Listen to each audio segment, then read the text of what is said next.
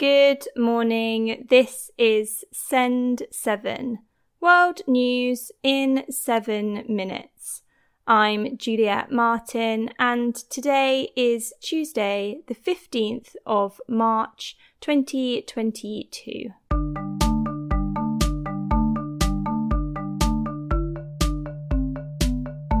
Starting in Europe, Russia and Ukraine held a fourth round of talks yesterday, but no new progress was announced.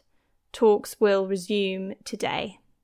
Russia has said that it plans to attack Ukrainian arms factories in retaliation for Ukraine attacking the city of Donetsk.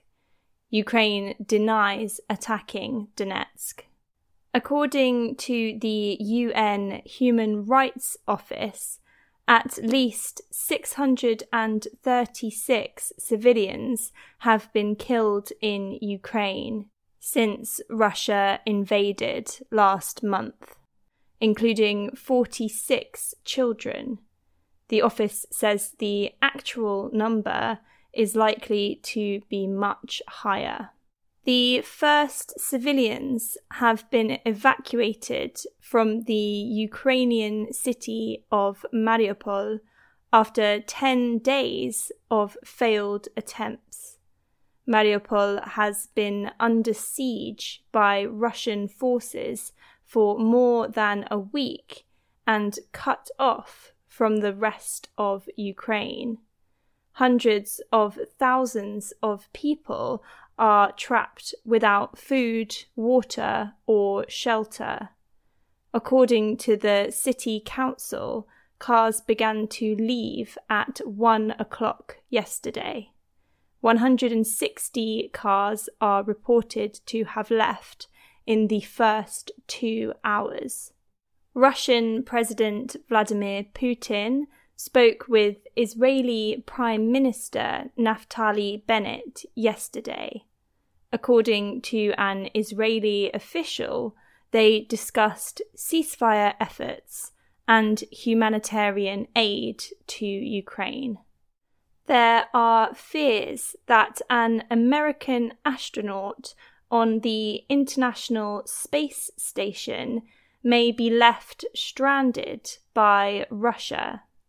Mark Vande Hei is a NASA astronaut.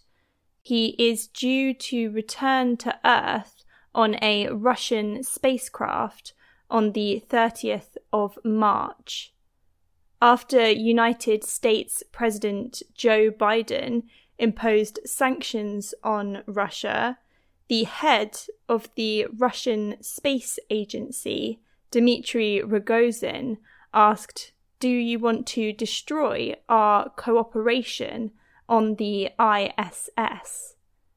Elon Musk, the founder of SpaceX, has offered to send a rocket to rescue Vande Hei if he is left stranded. The United Kingdom's Homes for Ukraine scheme launched yesterday. Secretary of State for Levelling Up Houses and Communities, Michael Gove, said that around 1,500 people registered on the website in the first hour. The scheme will allow Ukrainians with no family ties to the UK to be sponsored by individuals or organisations who can offer them a home. There will be no limit to the number of Ukrainians who can benefit from this scheme. The scheme will be open to all Ukrainian nationals and residents. They will be able to live and work in the United Kingdom for up to three years. They will have full and unrestricted access to benefits, healthcare, employment, and other support. Sponsors will have to provide accommodation for a minimum of six months, and in recognition of their generosity, the government will provide a monthly payment of £350 to sponsors for each family whom they look after the European Union has agreed a fourth package of sanctions against Russia.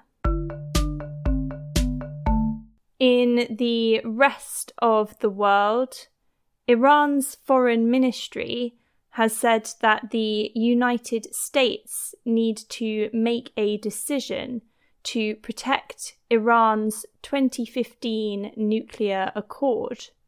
Talks were delayed after Russia demanded that Russian trade with Iran would not be affected by sanctions over its invasion of Ukraine. France has lifted most of its COVID 19 restrictions. Face masks are no longer needed in most public places, and unvaccinated people can now enter bars, restaurants, and cinemas. In Switzerland, final talks have begun on the United Nations Biodiversity Pact. The pact aims to reverse habitat loss for endangered species. This is the first time representatives from 164 countries have met in person for two years due to COVID 19. Peru's Congress has approved the start of the process of impeachment against President Pedro Castillo. Castillo is accused of corruption. He will present his defense on the 28th of March. And American comedian Pete Davidson will fly to space next week on board the New Shepard spacecraft owned by Jeff Bezos' company Blue Origin. That's your world news in seven minutes. You can find us on social media. We're on Facebook, Instagram, and Twitter at Send7 Podcast. I'm Juliet Martin. Tomorrow you will be with Stephen DeVincenzi. Have a great day.